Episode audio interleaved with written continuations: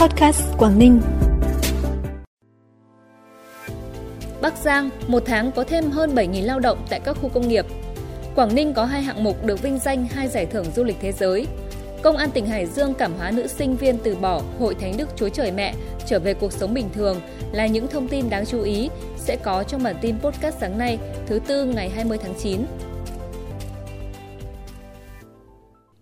Thưa quý vị và các bạn, theo Ban Quản lý các khu công nghiệp tỉnh Bắc Giang, từ ngày 15 tháng 8 đến nay, trong các khu công nghiệp trên địa bàn tỉnh này đã có hơn 197.000 lao động thực tế đang đi làm, tăng 7.000 lao động so với cùng kỳ tháng 8 và tăng hơn 21,6 nghìn lao động so với cùng kỳ tháng 7 năm nay. Trong đó một số doanh nghiệp tuyển lao động với số lượng lớn như công ty trách nhiệm hữu hạn Luxe ICT Bắc Giang tuyển dụng khoảng 5.000 lao động – Công ty trách nhiệm hữu hạn New Wing Interconnect Technology Bắc Giang tuyển 10.000 lao động phổ thông. Đạt kết quả trên là do tình hình sản xuất của các doanh nghiệp trong các khu công nghiệp đang có dấu hiệu hồi phục. Tại Tuyên Quang, chương trình du lịch qua những miền di sản Việt Bắc lần thứ 14 và lễ hội Thành Tuyên năm 2023 với nhiều hoạt động đặc sắc hấp dẫn sẽ chính thức diễn ra từ ngày hôm nay, kéo dài đến ngày 27 tháng 9.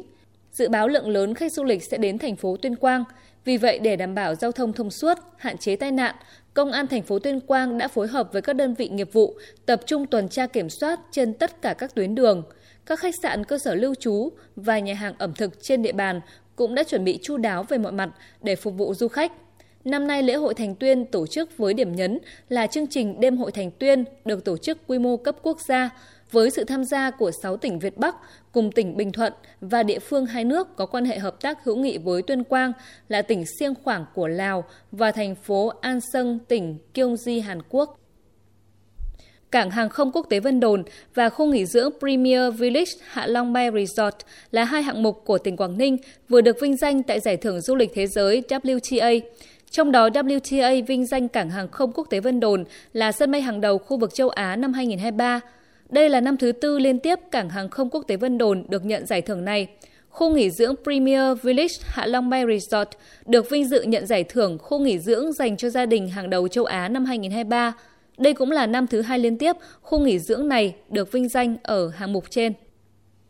Mỗi năm cứ đến hẹn Tết Trung Thu, tại hiệu bánh Đông Phương nổi tiếng nhất thành phố Hải Phòng, có địa chỉ tại phố Cầu Đất, lại xuất hiện dòng người xếp hàng để chờ mua bánh nướng bánh dẻo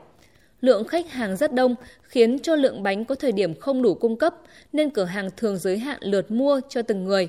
Năm nay giá bánh Đông Phương dao động từ 60.000 đồng đến 220.000 đồng cho các dòng bánh nướng thập cẩm kích cỡ thường, bánh dẻo dao động từ 60.000 đồng đến 120.000 đồng, bánh cỡ đại giá lên tới 2 triệu 300.000 đồng một bánh.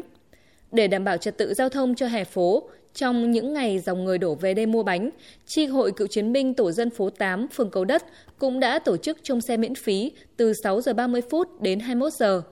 Ngoài Đông Phương, nhiều thương hiệu bánh trung thu nổi tiếng trên phố Cầu Đất như Thanh Lịch, Như Ý, Kim Thanh cũng đang được nhiều khách hàng tìm tới.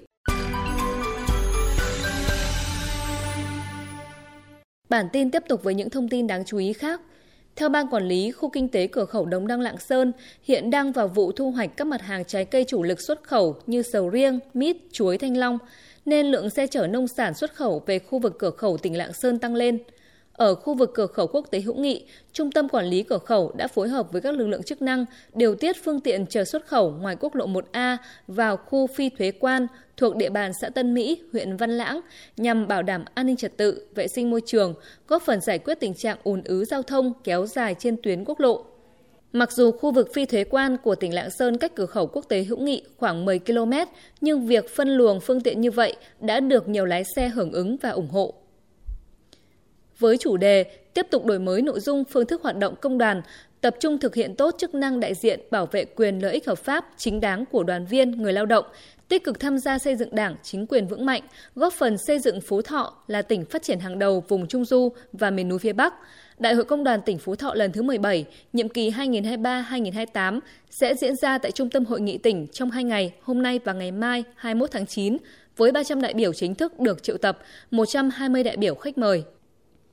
Công an tỉnh Hải Dương vừa nhận được thư cảm ơn của một công dân cư trú tại phường Tân Bình, thành phố Hải Dương khi đã giúp gia đình giáo dục, cảm hóa con gái từ bỏ tà đạo, hội thánh đức Chúa Trời Mẹ để trở về cuộc sống bình thường. Đầu năm 2021, con gái của công dân này bị lôi kéo tham gia vào đạo Hội Thánh Đức Chúa Trời Mẹ khi đang là sinh viên một trường đại học trên thành phố Hà Nội. Đến tháng 4 năm 2023, gia đình mới phát hiện khi thấy con gái có nhiều biểu hiện lạ như rất hiếm khi về nhà, không quan tâm đến gia đình, không thờ cúng tổ tiên.